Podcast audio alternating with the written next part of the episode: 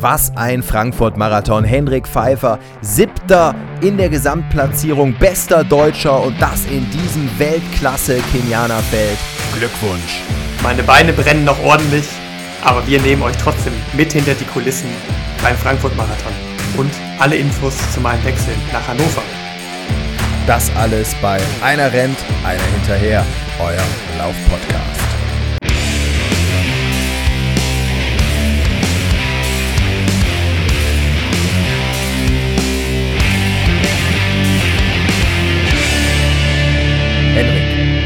Herzlichen Glückwunsch. Also Wahnsinnsrennen, super, Gratulation, richtig klasse. 2 Stunden 11, 28 beim Frankfurt Marathon.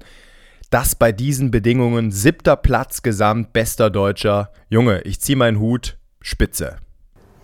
Ja, vielen Dank, Schmidti. Also war wieder ein mega tolles Erlebnis. Diese Marathonszene, das ist einfach geil, ne? wenn du diese Stadtläufe mitrennen kannst wenn du auch mal gesund durch so, so ein Jahr durchkommst und einfach mal alles mitnehmen kannst, ohne dass man sich da um irgendwelche Sachen kümmern muss, ähm, die, die medizinisch sind, ist es einfach schön. Und gerade wenn es dann eben auch immer wieder mal erfolgreich läuft, dann entschädigt das eben auch für dieses Training. Und Frankfurt war sicherlich jetzt für mich ein sehr, sehr gelungenes Rennen. Also ein siebter Platz beim Frankfurt-Marathon, das ist für mich schon was sehr Besonderes, weil es eben ein sehr dicht besetztes, starkes Feld mit vielen, vielen Kenianern war.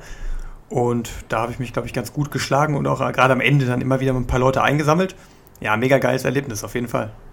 Ja, du hast äh, dich super sympathisch geschlagen auch. Also richtig toll. Also was heißt sympathisch? Erstmal hast du 42,195 Kilometer äh, gebissen, äh, durchgekämpft. Am Anfang sah das locker aus, sah das leicht aus.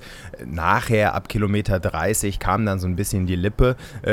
Da hat dann auch der Ralf Scholz kommentiert, oh, jetzt beißt sich Hendrik auf die Unterlippe. Oder es, es sah dann etwas angestrengter aus, aber dann wollte ich sagen, hast du einfach ein richtig sympathisches Bild für unseren Sport abgeliefert. Toll, also die Interviews, super, das, das hat mir richtig gefallen und das zeigt einfach, hey, Laufen ist geil, Laufen macht Spaß, Laufen ist ein toller Sport und das hast du, oh, du merkst meine Begeisterung, das hast du wirklich richtig klasse abgeliefert. Also Wahnsinn. Ne, aber nochmal ganz kurz die ersten Kilometer. Also ich habe das verfolgt. Ich bin gerade hier so ein paar Tage auf Rügen, kleiner Kurzurlaub mit meiner Freundin und äh, wie ich das äh, auch in so einem kleinen Insta-Reel angeteasert habe, das Wetter war gestern hier bombastisch, aber ja, was sollte ich sagen? Also Frankfurt war natürlich ein Muss. Ich hing also vor dem Fernseher und muss sagen, deine ersten Kilometer, das war so locker, so rund, das lief, äh, ja, das, das lief in einem Fluss daher. Also hat es sich auch so angefühlt? Ja, also das Trügerische beim Marathon ist ja immer, dass die erste Hälfte sich so gut wie immer einfach locker und einfach anfühlt und immer das Gefühl hast, ja komm, warum laufe ich jetzt nicht noch deutlich schneller und hole mir die Gruppe vor uns? Aber du musst es halt einfach mit der Erfahrung lernen, dass es dann auf der zweiten Hälfte einfach kommt. Ne? Also es, ich beschreibe das immer mit einem Sack Blei, den man vielleicht auf dem Rücken hat, auf den Schultern hat, der mit jedem Meter, den man dann jenseits der 25 Kilometer läuft, immer ein bisschen schwerer wird. Und am Anfang ist er eben komplett leicht und so fühlt es sich dann eben auch an. Und deswegen war es für mich auch gar kein Problem, da jetzt das Tempo mitzugehen. Wir hatten eine super rollende Gruppe mit zwei Tempomachern. Ich hatte den Sofian Buschicki, ist ein belgischer, sehr starker Läufer, auch glaube ich schon die 10 Kilometer unter 28 Minuten gelaufen, 27,50 um den Bereich und eben auch gut im Marathon. Und hatten dann nochmal einen sehr starken Kenianer, der auch schon äh, in München, glaube ich, als Tempomacher im Einsatz war, jetzt vor einigen Wochen bei dem München-Marathon. Und ja, die haben das sehr gut gemacht. Ne? Die, haben, die haben unsere Gruppe dann geführt. Man hat die Zwischenzeiten, man hat gemerkt, man ist ziemlich genau drauf auf diesem 304, 303 Kilometer-Schnitt, den wir haben wollten, um dann am Ende eben Richtung 209,30 zu laufen, was ja dann auch die Weltmeisterschaftsnorm wäre. Ne? Und so kamen wir richtig gut voran und äh, haben dann zwischenzeitlich sogar tatsächlich die Gruppe vor uns, die eigentlich eine Minute schneller den Halbmarathon laufen wollte, äh, eingeholt und sind dann da in einer sehr großen Gruppe kurzfristig unterwegs gewesen, bis die dann einen Gang höher geschaltet haben. Und es war Wahnsinn, wie viele Leute einen da erkannt haben. Ne? Also, ich weiß nicht, die, die ganze Stadt war auf meiner Seite und es sind echt viele Leute auch extra gekommen dafür und das hat mich natürlich auch super motiviert. Das ist natürlich dann die schöne Seite, wenn man so einen Marathon in Deutschland rennt, dass man da einfach gekannt wird, dass man da der Local Hero ist und das, das habe ich da total gespürt. Ne? Und deswegen ging da, ja, die ersten 10, 15 Kilometer vergingen da wie im Flug. Und wenn man da eben merkt, man ist auf Zeit und man hat die Beine, es fühlt sich gut an, die Verpflegung funktioniert, dann kommt man da eben auch sehr schön in so ein Rennen rein. Ich habe das gesehen. Ich habe das im, äh, im Bild gesehen vom Fernseher. Meine Freundin meinte auch, die war total nervös. Die kennt dich natürlich. Und dann guckt man so ein Rennen ja mit ganz anderen Augen. Und die hat gesagt, guck mal, der, der sieht richtig, der sieht richtig zufrieden, glücklich und trotzdem fokussiert aus. Man hat gesehen, dass du diese Stimmung am Streckenrand, die ja wirklich toll war, äh, auch wirklich aufsaugen konntest und die ja dich auch ein Stück weit immer wie ja, beflügelt hat, getragen hat. Das war wirklich sichtbar. Das fand ich toll. Und ihr seid ja 64, 46, glaube ich, seid ihr durchgegangen.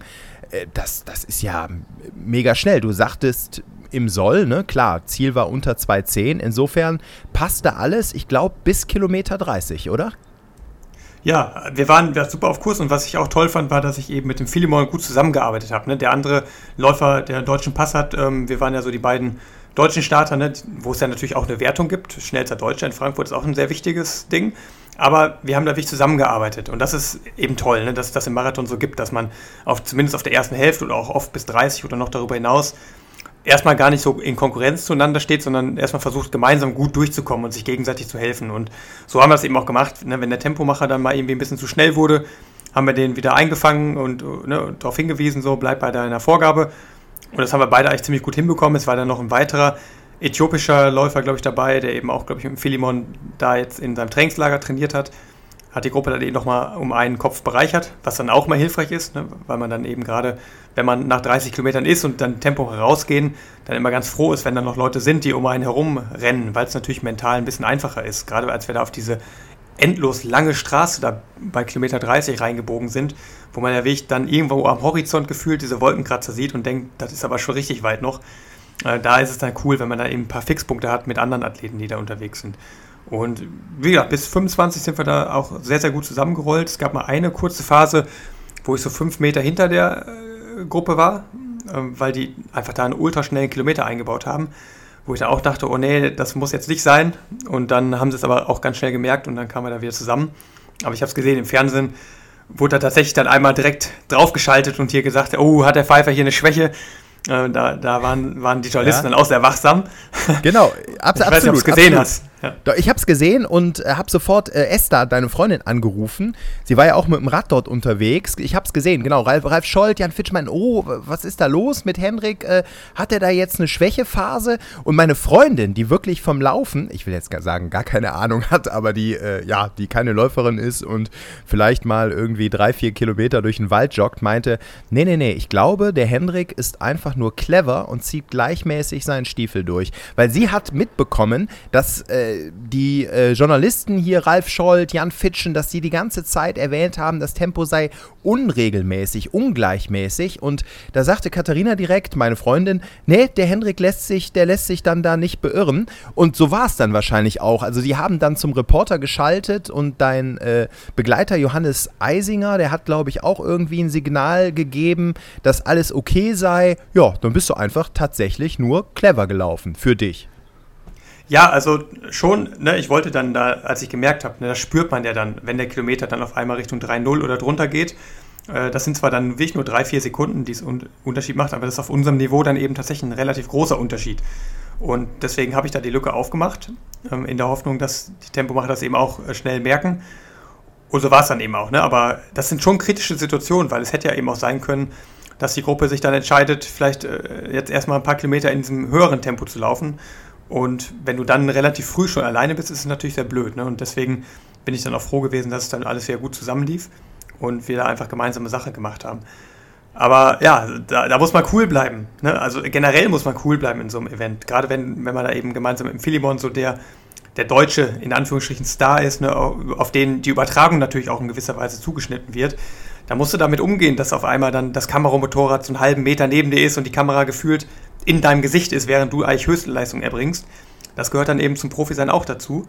Und da habe ich ja mittlerweile einfach dann auch ein paar Jahre Erfahrung. Ich glaube, wenn du das zum ersten Mal machst, ist das schon eine große Umstellung. Ne? Auch wenn ich jetzt mal an die Kenianer denke, die da jetzt vorne waren, da waren viele davon, die jetzt überhaupt so zum ersten Mal richtig international auf großer Bühne unterwegs waren.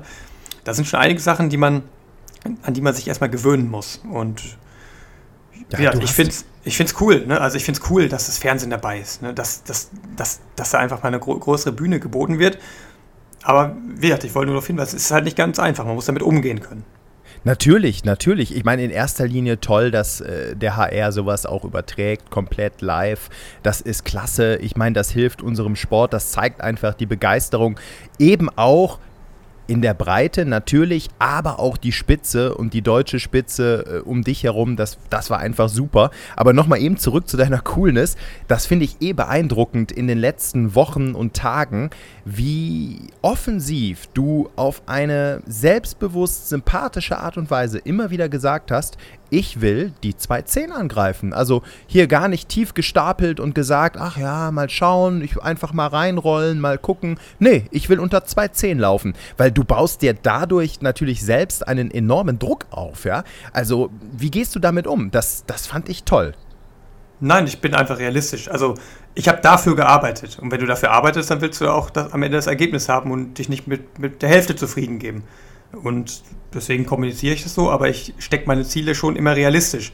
Und am Ende war es ja tatsächlich ein realistisches Ziel. Können wir gleich zu nochmal kommen, auf der zweiten Hälfte, da war es einfach dann zu warm ne, für, die, für diese Zeit. Und wenn du weißt, dass deine Arbeit, die du gemacht hast, ausgereicht hat, dass, dass du einfach dich in die Form gebracht hast, dann ist das natürlich auch eine Sache, die dir Sicherheit gibt. Und ich mache es ja jetzt nicht zum ersten Mal. Es ist nicht mein erster Marathon, den ich renne.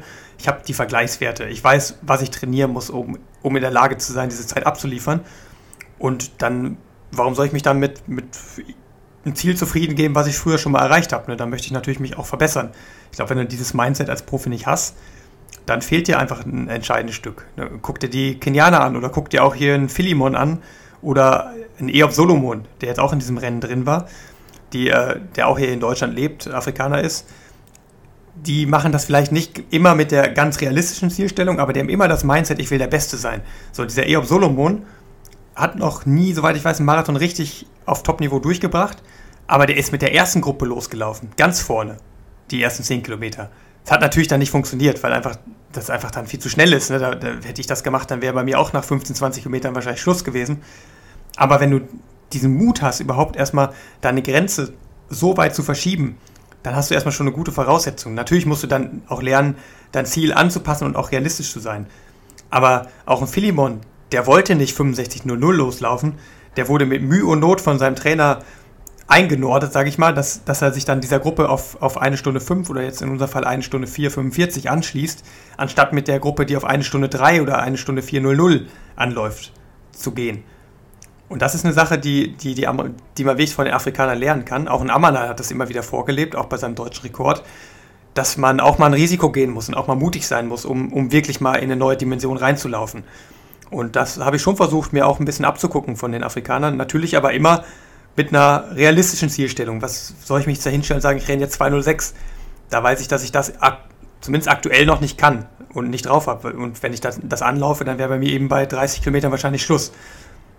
Aber warum soll ich jetzt sagen, ich würde mich jetzt über eine 211, 212 riesig freuen, wenn ich aber eigentlich in, eigentlich in meinem Kopf habe, dass ich meine persönliche Bestleistung ja verschieben möchte. Ne? Also du brauchst ein Mindset, ein Mindset an Champions. Und das, das ist ganz wichtig für den Profisport.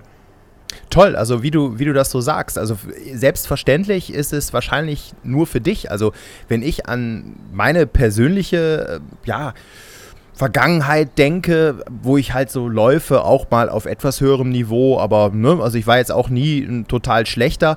Ähm, ich ich habe mir in die Hosen gemacht. Genau das ist mein Problem gewesen. Wahrscheinlich auch ein großer Punkt, der einfach gefehlt hat.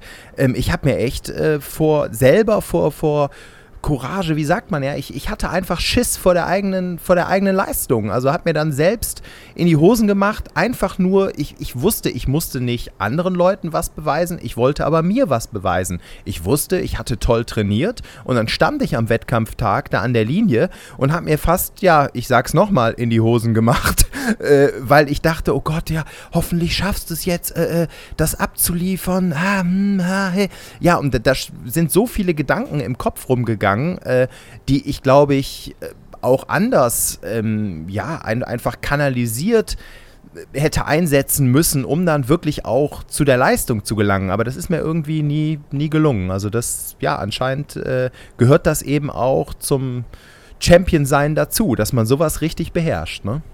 Ja, also wie schon sagen, dass es ganz wichtig ist. Auch jetzt ein Beispiel, es, wir hatten auch einige Leute, die ins Rennen gegangen sind, die hatten richtig Schiss vor dieser angesagten Temperatur am Ende von deutlich über 20 Grad.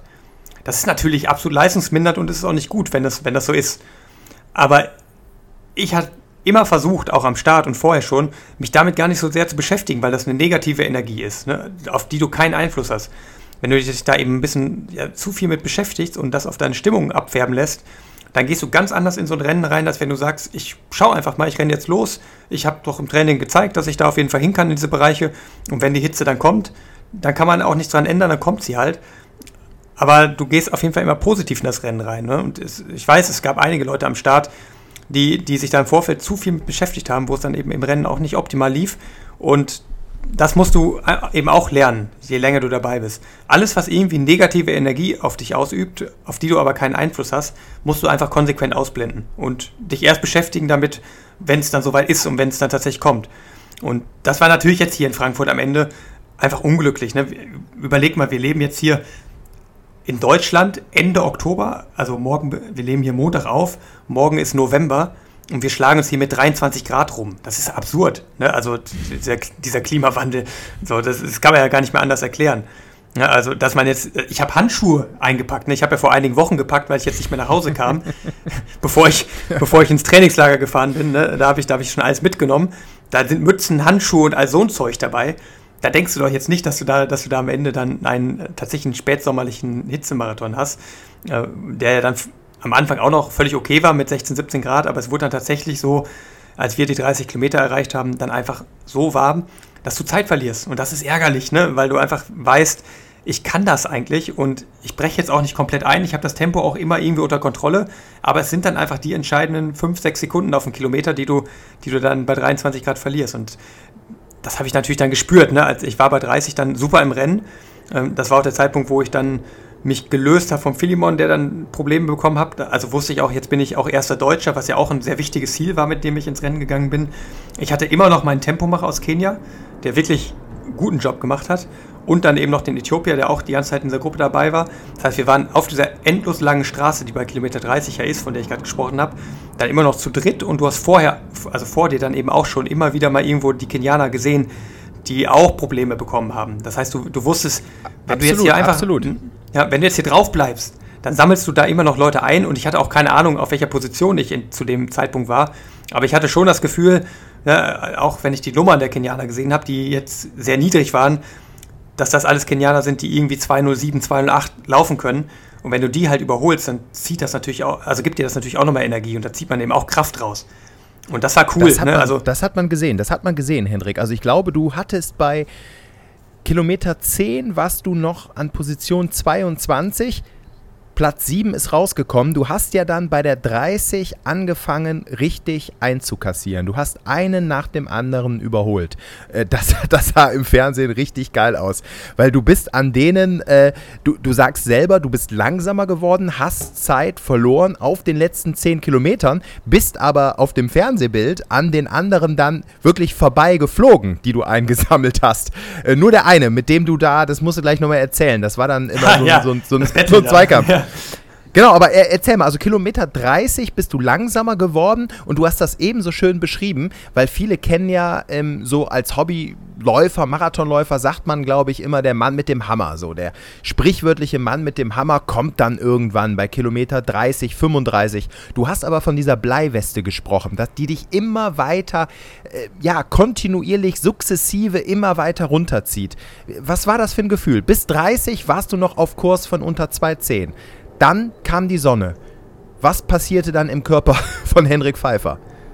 Ja, also du hast recht, der Mann mit dem Hammer war das nicht, weil damit assoziiere ich ja, wenn du halt wirklich komplett stirbst ne, und einfach dann Kilometer zu Kilometer langsamer wirst und dich einfach irgendwie ins Ziel schleppst. Das hatte ich halt nicht und das ist das Zeichen einfach, dass es, dass es halt möglich war im Grunde.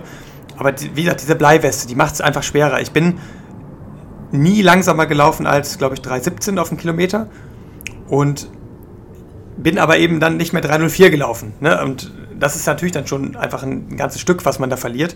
Also klingt natürlich jetzt erstmal wenig, wenn man jetzt nicht in diesem Hochleistungsbereich unterwegs ist, aber es sind dann am Ende so die 10, 15 Sekunden, die dann eben den Unterschied machen. Und die, äh, ne, wenn man da dann eben vier, fünf von diesen Kilometern hintereinander läuft, dann verliert man eben diese ein, zwei Minuten, äh, die es am Ende dann sind zu der WM-Norm.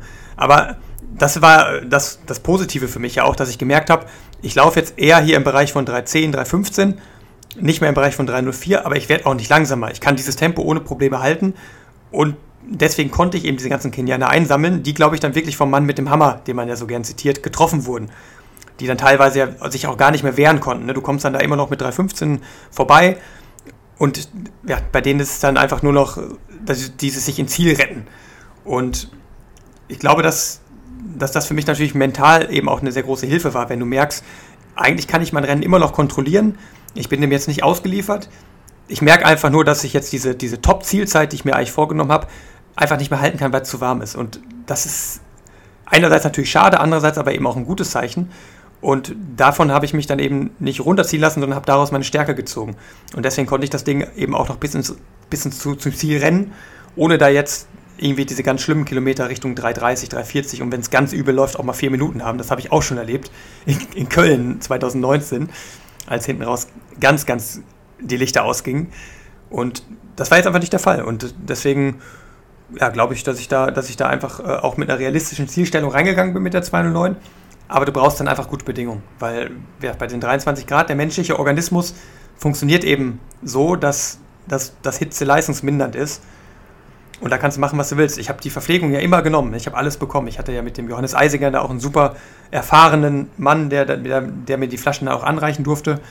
Und das hat alles funktioniert. Aber ja, am Ende denke ich so, ha, warum nicht 10 Grad kühler? Dann hätte es mit hoher Wahrscheinlichkeit geklappt. Aber was dann wirklich super war, irgendwann hat mir auch einer reingerufen, du bist schon in den Top 10. Und dann wusste ich eben, Top 10 Platzierung in Frankfurt, das ist schon was richtig Besonderes. Das haben nicht viele geschafft. Und da habe ich mich dann schon am Ende auch darauf konzentriert. Und dann kam ja tatsächlich dann diese Situation, dass einer dieser Leute, die ich eingesammelt habe, sich tatsächlich noch wehren konnte. Und dann hatte ich auf den letzten drei, vier Kilometern auch mal ein richtig geiles Battle mit einem Kenianer. Steven hieß der.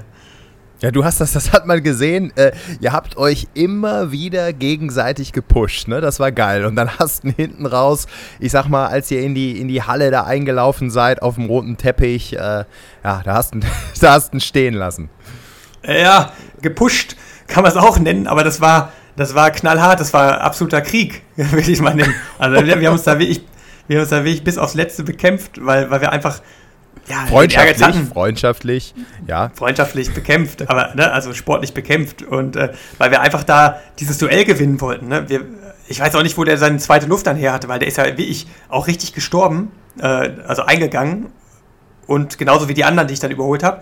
Aber auf einmal. Nicht, nicht stehen geblieben, ja, nicht, nicht stehen ja, geblieben. Ja. Oder als er mich dann gesehen hat auf einmal, fing der wieder richtig an und hat Gas gegeben. So und, und konnte auf einmal wieder. Und hat er tatsächlich dann auch gemeinsam mit mir noch weitere Kenianer eingesammelt, die eigentlich vor ihm waren. Also das ist auch mental schon echt stark, was er da gemacht hat. Und ja, dann, ich, ich glaube, ne, ich, ich kenne es ja, ich war ja oft genug in Kenia, habe mit den Gruppen trainiert dass es dann schon nochmal was anderes ist, wenn dann wirklich ein europäischer Läufer kommt, ein Misungu so, sozusagen, ne? so werden wir da ja immer genannt, dass die das dann nochmal ein bisschen anders bei der Ehre packt, ne? dass sie die unbedingt schlagen wollen. Und das hat man bei ihm total gemerkt. Ähm, für mich war es aber gut, weil wir uns natürlich, auch wenn wir da jetzt gegeneinander eigentlich gelaufen sind, dadurch natürlich schneller waren und, und nochmal bis aufs Letzte an die Grenze gehen konnten. Das ist natürlich einfacher, wenn du, wenn du da einfach jemanden hast. Aber ja, es, war, es war so, äh, eine ging vorbei, wollte ihn loswerden, dann habe ich gemerkt, ich, ich komme einfach nicht weg von diesem Typen. Und dann hat er, dann, dann, bin ich wieder so mein gleichmäßiges Tempo gelaufen. Dann hat er wieder seine Chance gewittert und gemerkt, dass ich, dass ich eine Schwächephase habe. Dann kam er natürlich wieder vorbeigezogen. Und das ging wirklich drei, vier Kilometer so. Das war schon, das war schon richtig anstrengend, aber war ihm auch geil, weil es halt wirklich Racing ist. Ne? Also das, das verstehe ich halt unter dem echten Rennen. Und ja, so kam er dann auch da Richtung Festhalle und dann ist die Entscheidung, glaube ich, erst auch direkt in der letzten Kurve, bevor es in dieses äh, in diese Festhalle dann in Frankfurt reinging, äh, gefallen. Da bin ich mal ganz stolz drauf, weil so oft gewinne ich Sprints nicht. In dem Fall ist mir da wirklich mal gelungen, einen in Anführungsstrichen Sprint zu gewinnen. Ja, super, ein rundum gelungener Tag. Nochmal kurz, wie nennen, äh, wie nennen die euch, euch Europäer? Mi, Misugu? Misungu? Misungu, äh, so heißt Misungu. es. Also ja, wenn du da so herrennst, auch im Trainingslager in Iten, Kenia, und dann an so einer Schulklasse vorbeiläufst, die ja da auch überall unterwegs sind, dann hörst du immer Misungu, Misungu. Und äh, also das ist überhaupt nicht. Der, der weiße Europäer ja, ist Misungu. Ja, das ist auch nicht abwertend oder böse gemeint, das ist einfach da, da so der Begriff, äh, den, den die haben für die internationalen Athleten oder Menschen generell, die da hinkommen, trainieren oder auch generell einfach da unterwegs sind. Ne? Und äh, das merkst du aber wirklich auch im Training wenn du da auch gerade mit Leuten trainierst, die du jetzt nicht besonders gut kennst, die jetzt nicht zu deiner festen Trainingsgruppe gehören, da haben die immer noch mal eine doppelte Motivation, es dir auch zu zeigen. Ne? Und haben da irgendwie den, den Stolz. Und den hatte er, glaube ich, da jetzt auch gehabt. Aber mir soll es recht gewesen sein. Es war auf jeden Fall dann eben auch nochmal cool. Es war, glaube ich, auch cool für, fürs Fernsehen, das auch zu kommentieren. Und äh, da habe ich mich tatsächlich auch gefreut, dass ich am Ende dann da auch mal ein Duell so gewinnen konnte, weil ich da eben gerade als jugendlicher Läufer auf der Bahn ziemlich oft so auf der Zielgerade noch abgefangen wurde. Und äh, vielleicht haben sich da die 200er Intervalle, die ich jetzt da im Training mehr eingebaut habe, dann da doch nochmal ausgezahlt. Gelohnt, ja, super. Auf jeden Fall war das äh, spannend hinten raus. Ja, vielleicht noch mal kurz, äh, weil es einfach viele, denke ich mal, interessiert. Jetzt bist du da reingelaufen gestern, 2.11.28. Du wirktest übrigens äh, super frisch. Äh, ja, zumindest nach so einem Marathon äh, habe ich schon Leute gesehen, die sahen deutlich kaputter aus als du gestern. Wie ging es dann weiter gestern? Was hast du noch so gemacht? Also gestern Abend wurde da gefeiert. Äh, ich fand es so, so, lustig, als dein alter Vereinskollege Jan Fitschen, der auch Co-Kommentator war, der hat noch bei Instagram so ein kleines Video gemacht, wo du ähm, mit äh, einem weiteren Läufer, der ist jetzt, glaube ich, auch Tempomacher, der Steffen Ulitschka, ne? Äh, korrigiere ja, mich, genau. Genau, der war früher starker 3000 Meter Hindernisläufer Ihr seid dann mit einem Tretroller abgefahren und ich glaube, der äh, Jan Fitschen hat in seinem Instagram-Post irgendwie dazu geschrieben, Mensch, könnte man sich sowas bei Fußballprofis vorstellen. Das fand ich sehr launig. Also mit anderen Worten, Wahnsinn, wie bodenständig so ein Marathon-Profi äh, nach seiner 2.11 dann abrückt. Äh, ja, was ist dann passiert an diesem Abend? Sind dann die Champagnerkorken äh, geflogen oder isst man dann wieder Linsen mit Reis? Was habt ihr gestern Abend noch gemacht? Ja, äh, also jetzt, als ich da in diese Festhalle reinkam, da ist ja erstmal mega geile Stimmung. Ne? Also das ist ja wirklich das, wovon die Leute hier träumen, was ich, was ich ja bisher auch nur aus Erzählungen kannte, was dann, was dann da los ist. Und wenn du da als erste Deutsche reingehst, das ist schon ein unfassbares Gefühl. Ne? Und da, da ist es dann wirklich so ohrenbetäubend laut, dann diese ganzen bunten Neonlichter und alles flackert und, und es ist irgendwie wild. Und äh, ja, war auf jeden Fall wirklich auch ein super toller Moment. Und da kommst du da eben ins Ziel rein. Ähm, ich war, ich war eben auch super zufrieden mit, mit der Leistung. Und äh, dann hast du da erstmal ja, ein paar Fotos, die, die gemacht werden. Ich habe da dann auch meinen Tempomacher wieder getroffen, der am Ende tatsächlich sogar durchgelaufen ist und am Ende, glaube ich, 20 Sekunden vor mir war, äh, dem es auch relativ gut noch ging, so auf, der, auf, den, auf dem letzten Drittel äh, der Strecke. Und äh, dann hatte ich, äh, glaube ich, eine Stunde später äh, Siegerehrung für den schnellsten Deutschen. Das heißt, wir sind die ganze Zeit dann auch in der Festhalle geblieben, wo dann aber auch meine Leute waren. Ne? Da war Esther dann, meine Freundin und Julius Scheer, Nils Vogt, all die Leute aus Wattenscheid, die dann auch extra mitgekommen sind. Und äh, dann haben wir da äh, auf die Familie von Esther, haben wir da ein bisschen die Zeit überbrückt, bis die Siegerehrung war und sind dann zurück ins Hotel gegangen, wo ich mich dann erstmal ein bisschen ausgeruht habe. Und dann haben wir uns weiter in der Stadt getroffen. Da bin ich dann mit dem Tretroller hingefahren, den wir zum Glück hier dabei haben, weil man damit echt ein paar Strecken bewältigen kann und da deutlich schneller unterwegs ist als zu Fuß. Also es ging mir nicht so schlecht, wie, wie es mir schon öfter mal nach Marathons ging, sondern das ist tatsächlich auffällig, dass ich dieses Jahr diese ganzen Dinger ziemlich gut wegstecke und äh, auch stehen kann, obwohl ich jetzt auch recht viel schon gelaufen bin dieses Jahr ist auch ein gutes ganz, Zeichen. Ganz, ganz kurze Zwischenfrage. Viel gelaufen schon dieses Jahr. Jetzt würden vielleicht kritische Stimmen sagen, ah Mensch, 2016 in Köln, ja, da bist du nicht ganz Anschlag gelaufen. In Berlin auch schon 32 Kilometer, äh, ziemlich gut mitgepaced. Dann der Hannover Marathon im Frühjahr. Hm, war das vielleicht ein bisschen zu viel? Ähm, was, was würdest du diesen Leuten entgegnen? Ja, habe ich jetzt mit vielen Journalisten zu gesprochen und die Journalisten, die würden gern von mir hören, dass es zu viel war, aber den Gefallen kann ich denen nicht tun, weil weil es nicht so der Fall war. Ne? Also das in Köln, das war komplett kontrolliert und auch nur deswegen äh, ins Ziel gebracht worden, weil ich eben das Gefühl hatte, dass es für mich kein Problem ist, am nächsten Tag ganz normal wieder ins Training reinzugehen. Und äh, auch in Berlin war das so. Ne? Also ich habe zwischen Köln und Berlin, wo ja eigentlich nur eine Woche zwischen lag, an dem Mittwoch auch wieder eine 35 gemacht und auch Tempoläufe am Dienstag und äh, auch nochmal Freitag eine Tempoeinheit. Also das hat null Einfluss gehabt auf mein, mein Training. Ähm, ich konnte es mir erlauben, weil ich einfach wirklich gut in Form war. Und äh, ja, deswegen weiß ich, dass, dass die Journalisten da gern die Story hätten, dass, äh, dass das einfach zu viel insgesamt war. Aber ich habe mich so stark dieses Jahr gefühlt, dass das kein Problem war. Und auch heute, also jetzt hier in, in äh, Frankfurt gestern, da hatte das keine Auswirkungen drauf gehabt. Ne? Also ich bin mir mit, ich bin mir absolut sicher, dass, dass ich diese 209 hier hätte laufen können, wenn es 10 Grad kälter gewesen wäre. Und so war es immer noch eine super Zeit. Es war die drittschnellste Zeit meiner Karriere. Deswegen kann ich leider euch da den Gefallen nicht tun und das sagen. Also ich gehöre nicht dazu, ne? Ich habe jetzt einfach mal nur die Frage gestellt, weil ich glaube, viele Hörer fragen sich das dann vielleicht auch, ne? Und äh, genau, ja. dass du das einfach noch mal, dass du da einfach noch mal aufklärst. Super, wie ging es dann weiter gestern Abend, der Abend nach dem Rennen? Ja, also wir haben uns da, wir haben uns da ein bisschen in der Stadt noch getroffen, ganz entspannt alles. Ich hatte natürlich schon noch mal eine ganze Menge Medientermine. Es war auch eine Pressekonferenz dann hier noch im Athletenhotel. Ähm, das war eh generell extrem massiv, was hier an Presseterminen in Frankfurt war. Auch am Tag davor und am Freitag vor allem. Äh, hatte, ich, hatte ich in der Form und in der Masse, glaube ich, noch gar nicht gehabt. Zumal ich ja eh schon diese ganze Woche unendlich viele Medientermine hatte, weil da ja noch die andere große Sache passiert ist, ne? mein Wechsel, der dann bekannt gegeben wurde. Können wir auch noch mal kurz drüber sprechen gleich. Äh, deswegen war es eine sehr, sehr, sehr, sehr intensive Woche. Und äh, dann war ich auch ganz froh, den Nachmittag mal so ein bisschen frei zu haben und dann eben auch mit Esther, meinen Freunden und ihrer Familie verbringen zu können. Und dann waren wir abends ja eigentlich relativ ruhig im Hotel, ein bisschen was essen. Da mussten wir noch unser Auto wieder packen, weil Esther ja morgen schon wieder arbeiten muss ähm, in Karlsruhe und dann eben nicht bis, bis zum Montag noch bleiben konnte.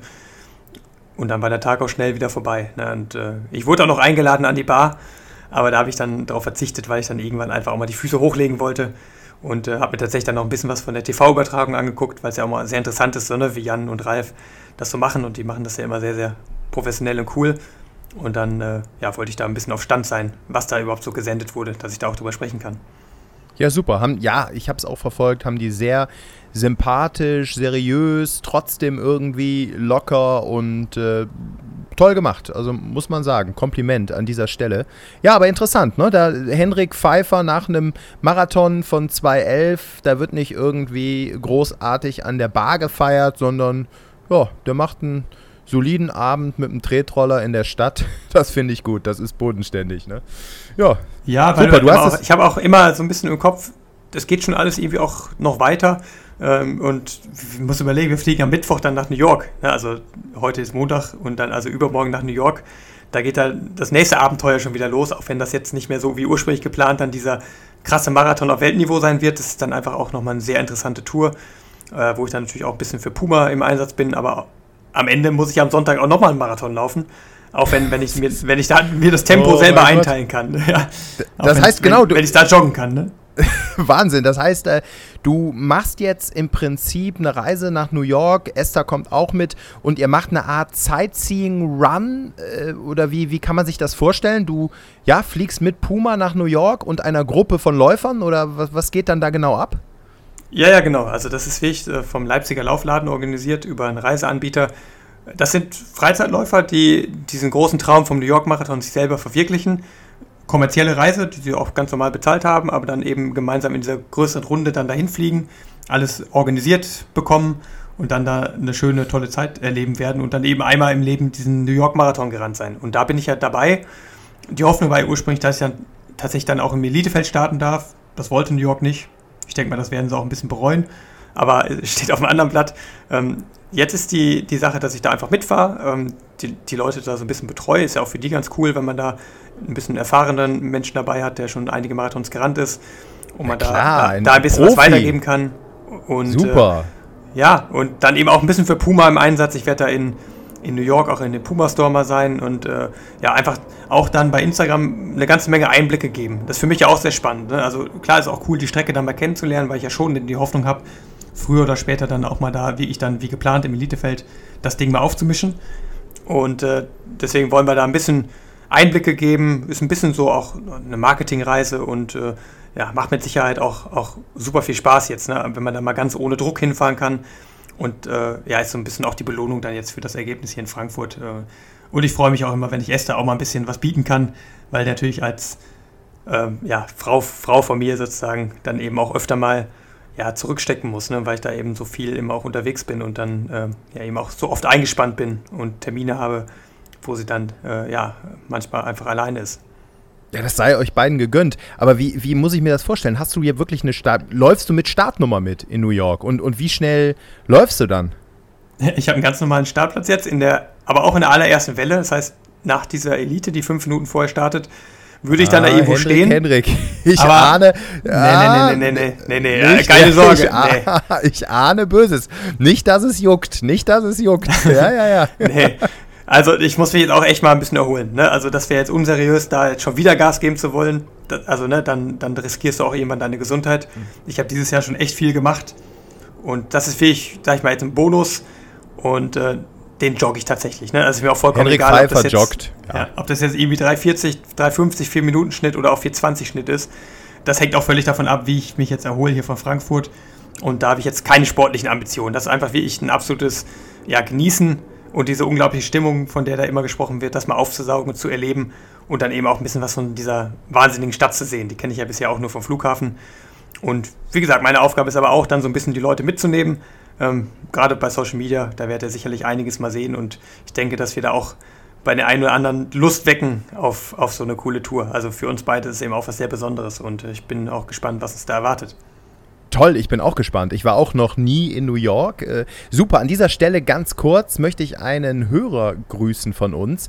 Ja, das ist der Benjamin Moser. Und zwar arbeitet der Benjamin, meine Mama muss ich sagen, die arbeitet einmal äh, die Woche so als gute Fee, möchte ich sagen, in einer Praxis äh, für Kieferchirurgie. Und der Benjamin Moser, der arbeitet dort als Anästhesist und er ist auch Läufer und er wird auch in New York laufen. Also vielleicht lauft ihr euch irgendwie über den Weg oder wenn er dich sieht, soll er dich zumindest mal anhauen, ne? Denke ich, oder? Ja, sehr cool. Ja, ich freue mich, ne? Also hab da keine falsche Scheu. So, ich bin da. Ähm, ich bin da so entspannt wie nie vor Marathon. Deswegen lass uns da gerne was zusammen machen, wenn er da unterwegs ist. Ich habe auch hier den Lukas Kellner getroffen, der da in Berlin den, das Top for Running betreut. Auch ein sehr laufaffiner Typ äh, der auch in New York sein wird. Also es sind schon ein paar deutsche bekannte Gesichter dann immer auch da unterwegs. Und äh, da freue ich mich auf jeden Fall auch dann, ähm, wenn man da sich mal in lockerer Runde in so einer coolen Stadt treffen kann. Ähm, ja, und ja, schreibt, schreibt mal gerne rein. Vielleicht haben wir ja mittlerweile schon auch ein paar Fans, Podcast-Fans, die auch also da unterwegs der, sind. Super, drei, drei, spitze. Drei Folgen hatten wir und äh, anscheinend gefällt es dem Benjamin und das, das freut mich besonders. Und er hat eine Frage noch äh, gehabt und zwar geht es darum, wie du deine Linsen mit Reis denn jetzt isst. Ne? Davon hast du letztens erzählt, du haust dir die Dinger immer rein und klar, da hat sich meine Freundin auch gefragt, ja, wie, was macht dann noch dazu? Also Linsen mit Reis, in welcher Form nimmst du die zu dir?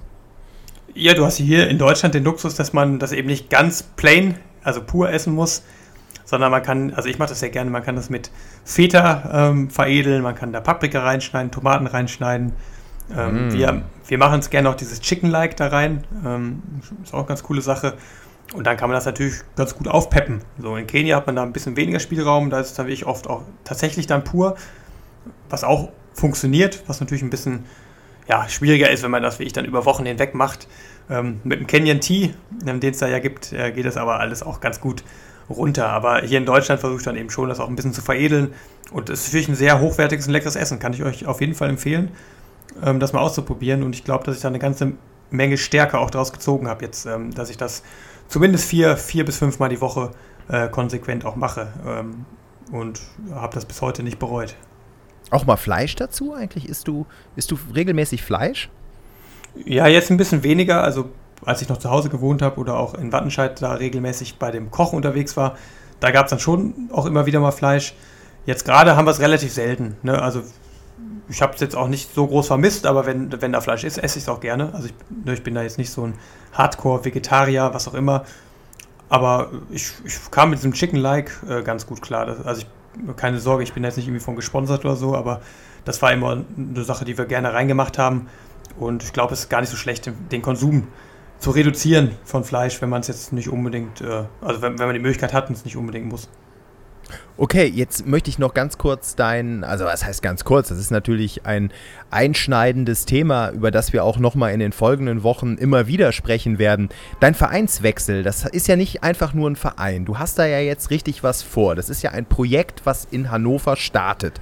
Du warst jetzt jahrelang beim TV Wattenscheid, bist da sportlich groß geworden und jetzt eben Hannover. Du hast im Frühjahr ja den Hannover Marathon gewonnen und das war jetzt auch für mich überraschend. Du nimmst Esther aus Köln, reißt mir jetzt die Esther weg hier, ähm, nimmst, du, nimmst du Esther mit zum TK Hannover. Das ist eng verbunden mit dem vom ADAC, glaube ich, gesponserten Hannover Marathon. Erzähl mal so ein bisschen. Ihr habt da richtig was vor und wollt auch den Olympiastützpunkt ja in, in puncto Laufteam stärken. Ja, richtig. Also das ist wirklich eine Aufgabe, die mir sehr am Herzen liegt. Dass es jetzt mal eine Sache ist, die mich nicht nur als Sportler abholt, sondern auch die Fähigkeit, die ich darüber hinaus habe, bedient. Ne? Also es ist eine Aufgabe, wo ich natürlich auch für den TK Hannover, für, auch für den ADAC-Marathon und generell eigentlich für die, für die ganze Region Hannover da Erfolge einfahren. Ne? Das war jetzt ein cooler Start natürlich, dass ich jetzt ein paar Tage nachdem der Wechsel auch bekannt gegeben wurde, dann direkt hier in Frankfurt ein gutes Rennen erwischen konnte. Ne? Gibt natürlich auch Rückenwind für die Zusammenarbeit. Aber das ist eben nur eine Säule von, von mehreren. Es geht ja darum, diesen Olympiastützpunkt, der schon da ist, der auch eine echt überraschend tolle Infrastruktur beinhaltet, was mich selber auch überrascht hat. Da habe ich nicht, nicht gewusst, was es da alles gibt an medizinischen Einrichtungen, an Laufbändern, an, an Hallen, an, also an Räumlichkeiten. Das war, das war komplett absurd, als ich da herumgeführt wurde. Das, das hatten wir am Westfalener Olympiastützpunkt absolut nicht. Aber es fehlen halt die Leute noch aktuell. Ähm, ne, also die, die Infrastruktur ist da, ist eine schöne Stadt auch, aber so richtig diese, diese Top-Leute im Laufbereich sind einfach noch nicht vor Ort ähm, oder trainieren da zumindest noch nicht gemeinsam ähm, vor Ort. Und deswegen ja, kamen wir auf diese Idee, ne, als ich da im, im Frühjahr ja in Hannover gerannt bin und dann eben auch durch die damals falsche Streckenführung dann eben auch gemeinsam mit den Veranstaltern medial da ein bisschen unter Druck gesetzt wurde und mich damit mit der fürchterlichen Bildzeitung und all diesen ganzen Medien rumschlagen musste, die da den Skandal wollten. Äh, da, da sind wir zusammengewachsen und da kam irgendwann die Idee auf, warum man nicht einfach was Cooles macht zusammen. Und wir haben da eine sehr besondere Situation, dass eben die Politik das total unterstützt, also wirklich einmalig unterstützt, mit, mit sich da richtig reinhängt. Der, der Niedersächsische Leichtathletikverband eben auch eine sehr große Rolle spielt und da großes Interesse daran hat, dass da was entsteht. Und dann ist das natürlich jetzt eine sehr interessante Phase für mich, in der ich ja eh viele Sachen umgestellt habe. Ne? Ich habe jetzt das Training von mir übernommen, dass ich jetzt mir die Pläne selber schreibe. Hatte eh vor, umzuziehen, ne? also gemeinsam mit Esther dann auch zusammenzuziehen. Und in dieser Umbruchphase passt das natürlich perfekt rein. Und deswegen schlagen wir da alle Fliegen mit einer Klappe. Ähm, wir nutzen meinen Namen, so meinen, meinen Stellenwert im, im Marathonbereich, dass man da einfach mal jemand ein Gesicht hat von diesem Projekt und wollen dann eben ganz gezielt einen sehr starken Laufstützpunkt etablieren und die Leute gezielt dahin ziehen. Und wir haben da sehr, sehr große finanzielle Möglichkeiten.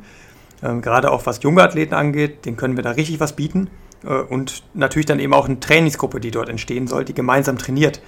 Was man in Deutschland jetzt nicht so oft hat. Ne? Also auch in Wattenscheid waren wir zwar auf Papier immer sehr, sehr stark als Team, aber dass mal alle zusammenkamen, die eigentlich zu dieser Trainingsgruppe gehören, das war dann leider doch sehr selten. Ne? Das war dann, ich war immer schon froh, wenn ich mal mit Nils ein bisschen trainieren konnte, weil wir immer alle auch in der ganzen Welt verstreut unterwegs waren.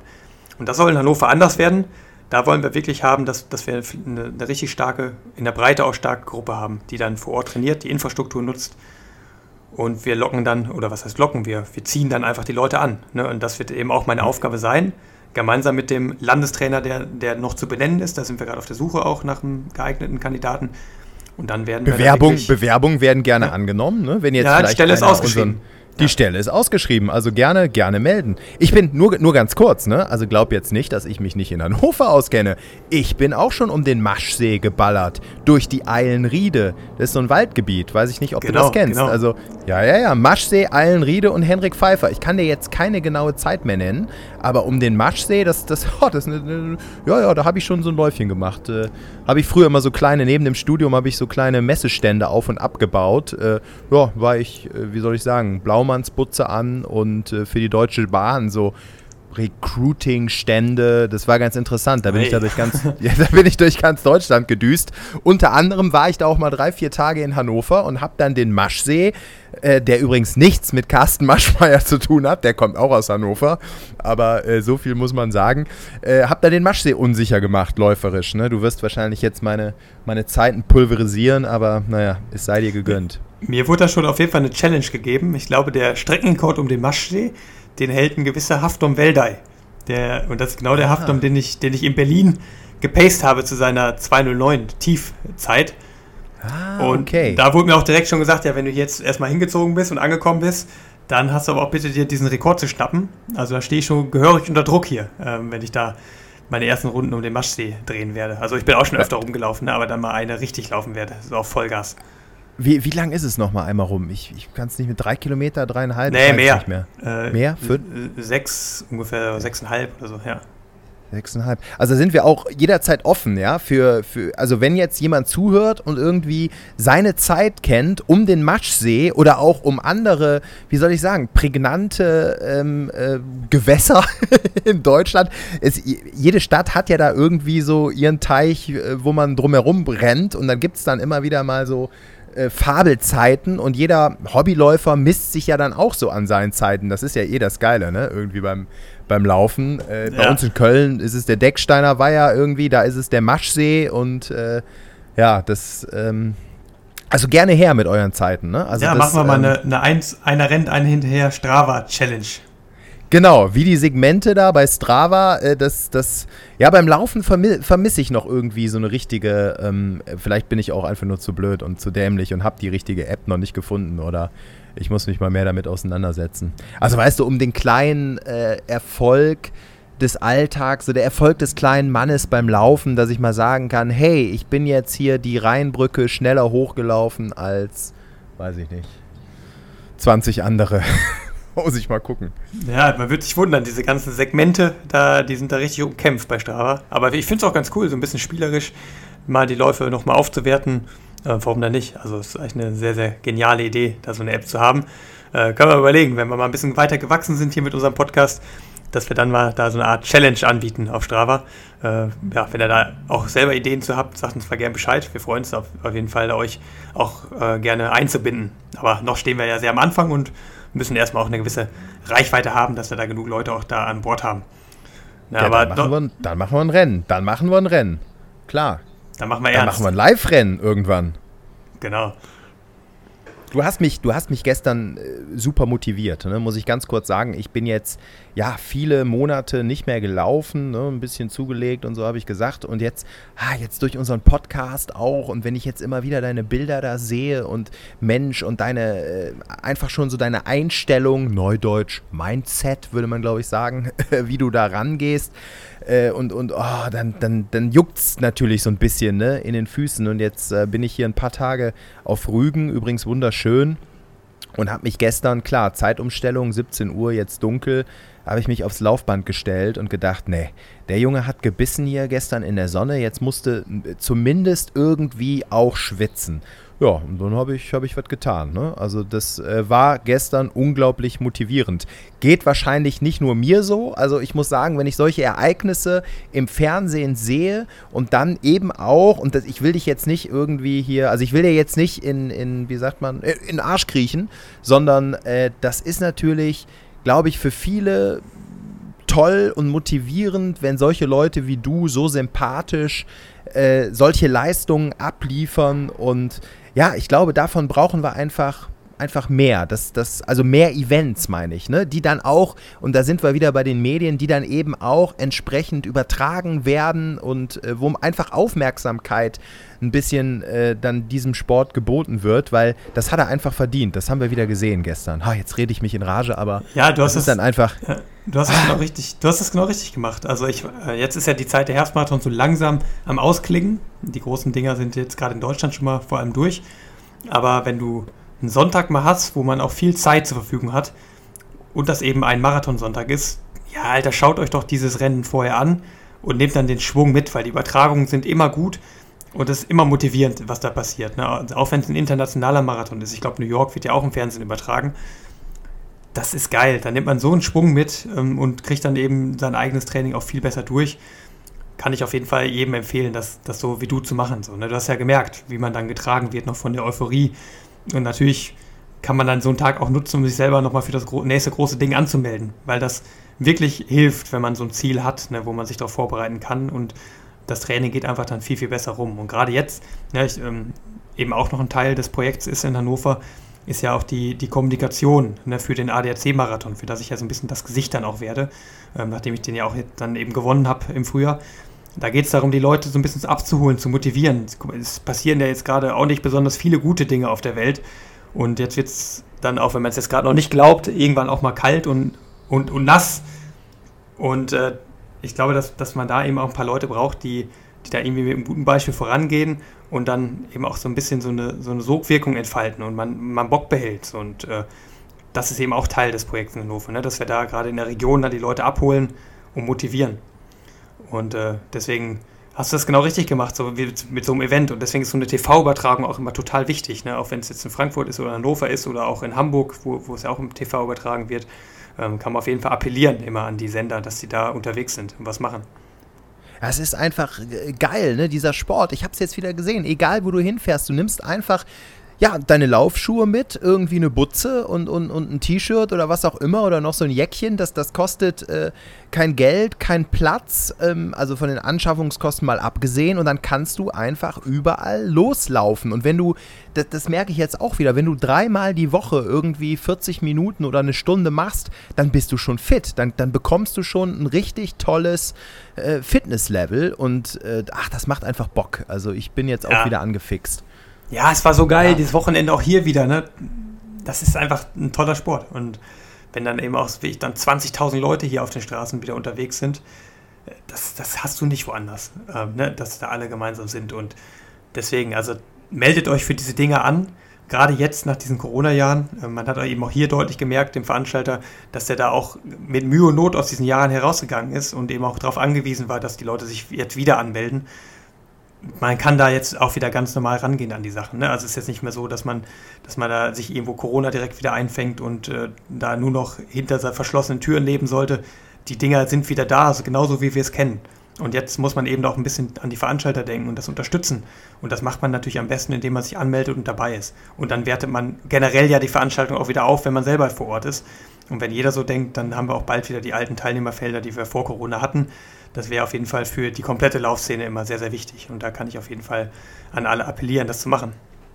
Ja, es ist gesund, es verbindet, es macht einfach mega viel Spaß und es ist ja auch scheißegal unterm Strich, ob man jetzt, wenn ich das mal so sagen darf, äh, ob man äh, sechs Stunden läuft, sechseinhalb, vier Stunden, drei Stunden, zweieinhalb, es ist völlig egal. Hauptsache, man bewegt sich, hat Bock und mein Trick oder ich mache es halt in erster Linie, ja, um mit Genuss und auch ganz ausführlich lecker abends zu trinken und zu essen. Also erst zu essen natürlich und dann zu trinken. Aber um, um ja, um jetzt einfach auch mal an so einem Urlaubstag mir schon mittags mal so ein Hefeweizen zu gönnen und so und die Kalorien, äh, da weiß ich, Mensch, wenn du abends noch irgendwie eine Stunde ein bisschen schwitzen gehst, dann ist das alles halb so wild und äh, passt trotzdem noch. Und es schmeckt natürlich auch viel besser, ne? wenn man ja, vorher was total. getan hat. Ja, mega. Und gerade bei so einem Lebemann wie dir, ist es eben doppelt wichtig, ne? Ähm, dass, man, ja, das. Dass, dass, es einem auch dann wirklich gut schmeckt. Also da, finde ich cool. Das werden wir dann auch cool, noch dass du es genauso siehst. Ja, das werden wir dann auch nochmal äh, in der Lebemann-Spezialfolge, werden wir das dann auch nochmal äh, ausbreiten. Kann ich schon mal anteasern.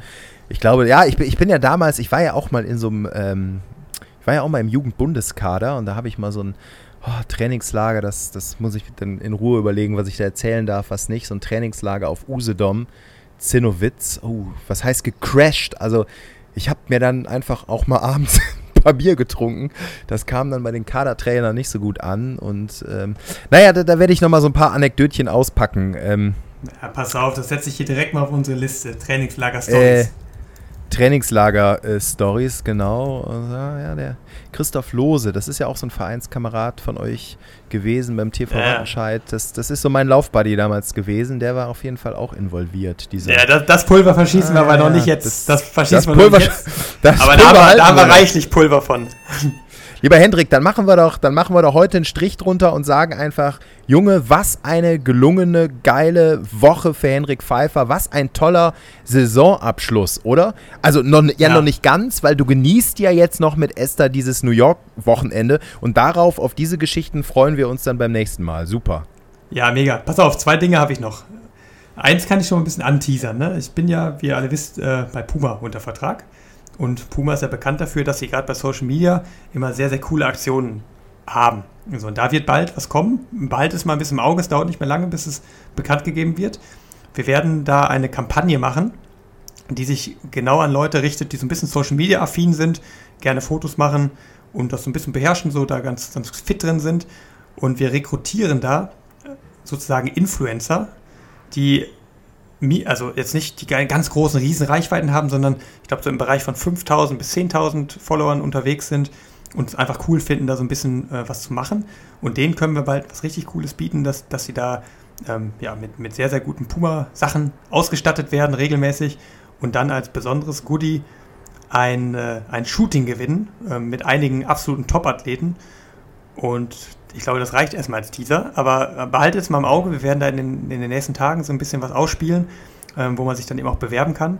Und ich glaube, dass das Shooting mit den Top-Athleten, ne, wo ich dann eben auch bei, bei sein werde, an einem sehr, sehr coolen Spot stattfinden wird, den man jetzt nicht mit dem Auto oder zu Fuß erreichen kann. Also auch schon auf ne, auch schon international unterwegs ist. Also da wird auf jeden Fall was oh, sehr, sehr Cooles kommen. Ne? Also, oh, jetzt ja. brauche ich jetzt, jetzt brauche ich selber, ich habe das nie gepflegt, leider, jetzt brauche ich noch ganz schnell 5.000 bis 10.000 äh, ja. Follower, nennt man sie. Aber nicht gekauft, okay. nicht gekauft hier, ne? Nicht ge nee, das, äh, ja. Okay, aber ja, super spannende Geschichte. Da bin ich, äh, ja. ja, da sind wir gespannt. Können wir vielleicht nächstes Mal ein bisschen ins Detail gehen, wann, wann die Kampagne auch dann gestartet ist, aber behaltet es mal im Auge, habt es mal im Hinterkopf, gerade wenn ihr auf sowas Bock habt äh, wird das sicherlich ein sehr, sehr cooles Ding sein. Und zweite Sache, ähm, auch nochmal Richtung Hannover, also ich habe das wirklich ernst gemeint. Ähm, gerade Athleten, die jetzt sagen, ich könnte mir vorstellen, Profi zu werden. Ich bin auch ein junger Athlet, habe gerade mein Abi gemacht, suche was Neues, bin auch bereit umzuziehen und möchte einfach aber gut gefördert sein, nicht meinen Eltern auf der Tasche liegen und so ein bisschen selbstständig die ersten Schritte machen Richtung Profi oder zumindest die Chance haben, Profi zu werden. Schreib mich an. Also das Ding in Hannover, das ist wirklich gut. Wir haben da eine ganze Menge finanziellen Spielraum. Wir können mit allerhöchster Wahrscheinlichkeit den Leuten sozusagen die Miete ähm, übernehmen, ähm, auch so die Lebenserhaltungskosten übernehmen und dann auch ein kleines Taschengeld geben. Und das ist ja im Grunde das, als ich mein Abi gemacht habe und überlegt habe, habe ich Bock hier nochmal richtig drauf zu setzen auf den Sport, äh, dann hätte ich genau das gebraucht. Also ich habe mich damals richtig unwohl gefühlt, dass ich immer noch äh, die ersten zwei, drei Jahre immer noch Geld von meinen Eltern annehmen musste, um, um das machen zu können.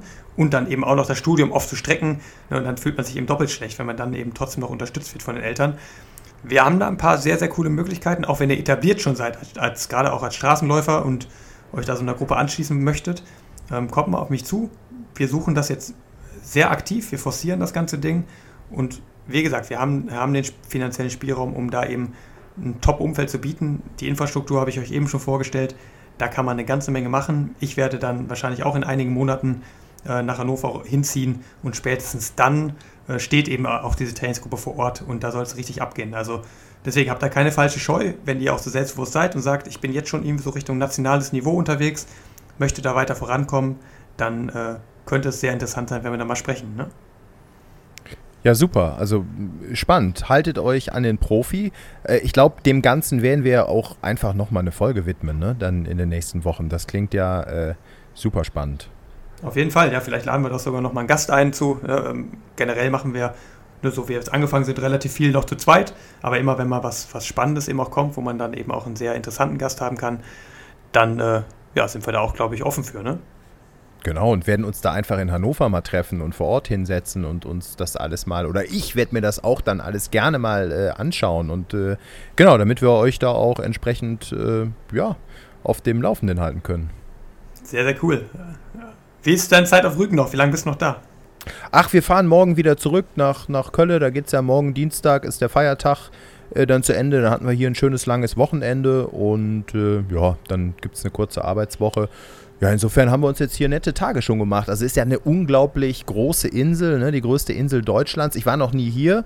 Äh, muss sagen, es ist toll. Also ich fand besonders, ja, diese Naturschutzgebiete. Es gibt hier einen riesen Buchenwald, das ist im Prinzip oberhalb der berühmten Kreidefelsen von Rügen, ähm, ist so ein Nationalpark, Jasmund heißt der.